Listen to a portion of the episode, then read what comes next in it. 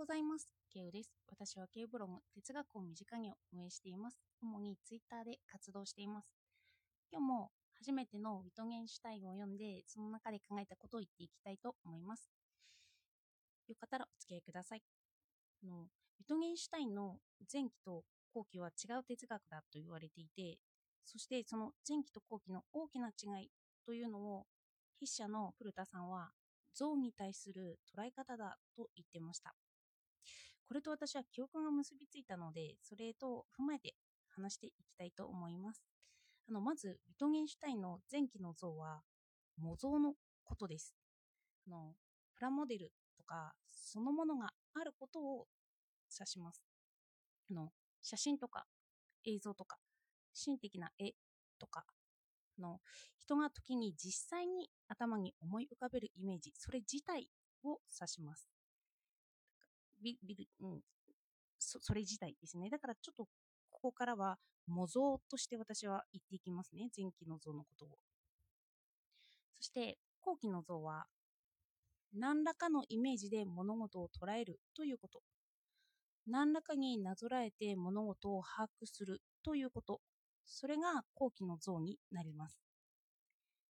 多分言葉で言うと分かりにくいと思うので例でいきますね。例えば私が人間とは月のかけらのようなものだと言ったとします。前者だと月のかけらそのものを思い浮かべます。そこら辺の石を頭に思い浮かべるかもしれません。でもまあ一つの模造として。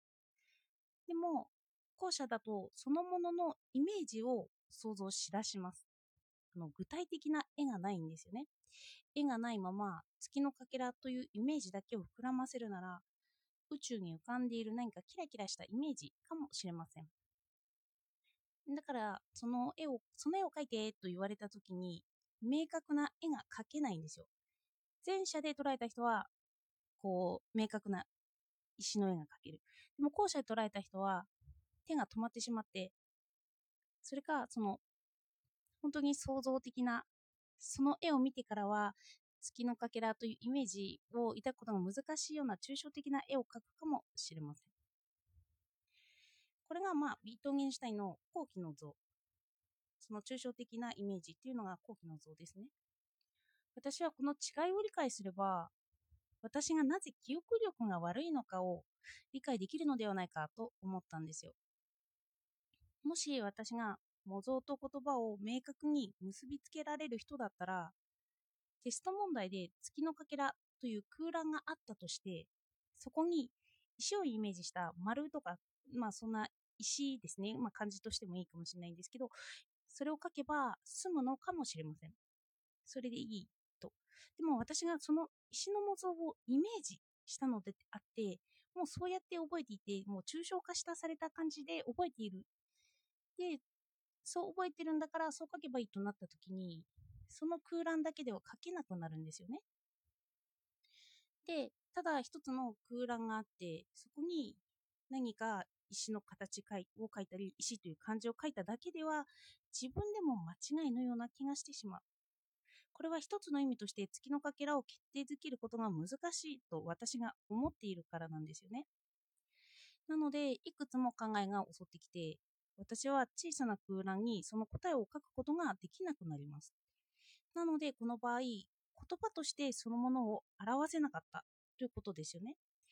ただ全体のイメージだけがそこにあったのだと示唆します。もし空欄に一つの石をかけた場合テストで正解をもらいます。月のかけらイコール石という空欄を埋め込んで正解。で後者は考えてますけどその考えたことによる空欄を埋めることができなくなりました。なので不正解。書き込んでないから不正解なんですよね。で私は文章を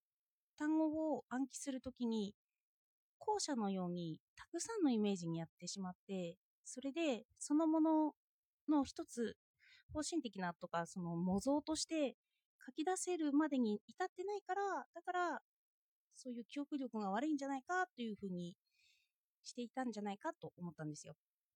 よく記憶力の達人が記憶を良くするためには数字にあるイメージをつけるといいと言いますよね1というのは1号をイメージして、その1号が動き回っているところが1とか、明確にイコール1イコール1号というのは頭の中に思い描きます。2だと人参かもしれませんよね。で、その2つの人参とかイチゴが頭の中でこうストーリーを描いて、それが映画のような形になって、それを記憶するならば、その数字の羅列とかも普通に言えるようになるというのが記憶力の達人とかそういう記憶力に優れた人がやっている方法だなんて言います。で一つのものに対して結びつきを強くした模造だと、まあ、枠に答えが書けるようになりますよね。その場合、その用語そのものを暗記したと、まあ、模造を暗記したと言います。例えば、歴史の年代を語呂合わせで覚えてしまおうというのも言われますよね。いい国作ろう鎌倉幕府とか、名古屋ウグイス平安京とか。で、言葉として一つにまとめ上げておくと、そのテストの空欄では書けるようになるんですよ。でも、歴史の実際は違うとも言われていますよね。その年代の前後が実際に成立した年号だよとか、歴史解釈も確定してないんで、ないよねとか言われたりします。でもテストはそのように書かないと不正解になるし、人に伝えるのにもしっかりそうやって模造で伝えなければ伝えることが難しくなってしまいます。私が客観的に存在している情報を自分のものとして知識にしたときに、そこに意味の変換が起こっています。あの赤ちゃんという言葉があるとしますよね。生後1歳までの子のことを言うという定義がまずあったとして、それをそのままテストで書けば正解かもしれないんですけど、でも私が母親を経験して赤ちゃんに触れた時に、赤ちゃんのイメージが私なりの知識になった時に、私は正解としての赤ちゃんを書く時に、私のイメージとの違いを意識することになってしまうんですよね。で、まあ、ここまで来て記憶に戻ってみます。まあ、私は記憶力が悪いと思っていた。で、それはどういうことかというと、一つの用語を明確に書き表すことが苦手なんですよ。意味を確定させていって、赤ちゃんイコール1歳前後とすることに違和感を覚えてしまうからなんですよね。でも、正解としてはそうあるし、そう言えないと人とスムーズなコミュニケーションができませんよね。の情報を伝え合っていきたいっていうのがコミュニケーションにもなるからです。それは意味を確定させている私じゃないと、まあ、そうやって交互にコミュニケーションができない。ではなぜそうやって記憶ができてないかというと、私は結構独り言が多かったり、私と自分の中で対話してたりっていうことが多かったんですよね。で、その場合、広い意味でのイメージだけで自分の中で会話をしてるから、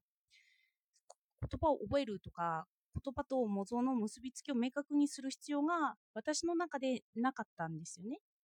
だからその言葉自体を模造を出すことが私にとっては難しかった。月のかけらといった時に率先してイメージだけが襲ってきてそれを表す用語が思い浮かばないとか、まあ、その用語を探し出す時にそもそものその用語だけ忘れてしまっているかもしれないんですよ。で、まあ自分との会話ではそれで事足りてたんですけど、社会性を帯びる場合は、まあ他者に伝えようとかそういう気持ちが強い人とかそういう場合には記憶はある言葉で説明できるのかなと。あの私は哲学者モテには記憶力が悪いと本人が嘆いていたというんですけどその理由はイメージが膨大すぎたのかなと推測します。現に彼はエッセイと言われる本の景色をたくさん書いてるし、まあ、そこにイメージがたくさんあったのかなと。の模造の記憶を忘れるということはオリジナリティにつながることでもありますよね。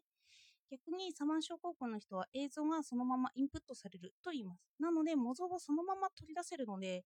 曖昧なイメージを経由しないからすごい記憶力なのかもしれないと思ったんです。さらに言えば、言葉が言葉を覚えやすいのはまず自分と世界を関連づけて石という言葉を簡単に使えるようにする。で、猫とか犬とかも覚えるときに絵を使用して、そのまま模造として表せられるように、したのかなと。はじめ言葉を言ってコミュニケーションするにはその作業が必要ですよね。で、アウトプットを良くするといいというのも、私のイメージを今度は一つの模造にするからなのかなと。言葉を模造として人にすれば人に伝えやすくなるし、その場合、単語を覚えるとかそういうことでも記憶力が良くなるのかなと。記憶力は社会性でもあるのかなと。では今日もお聴きいただいてありがとうございました。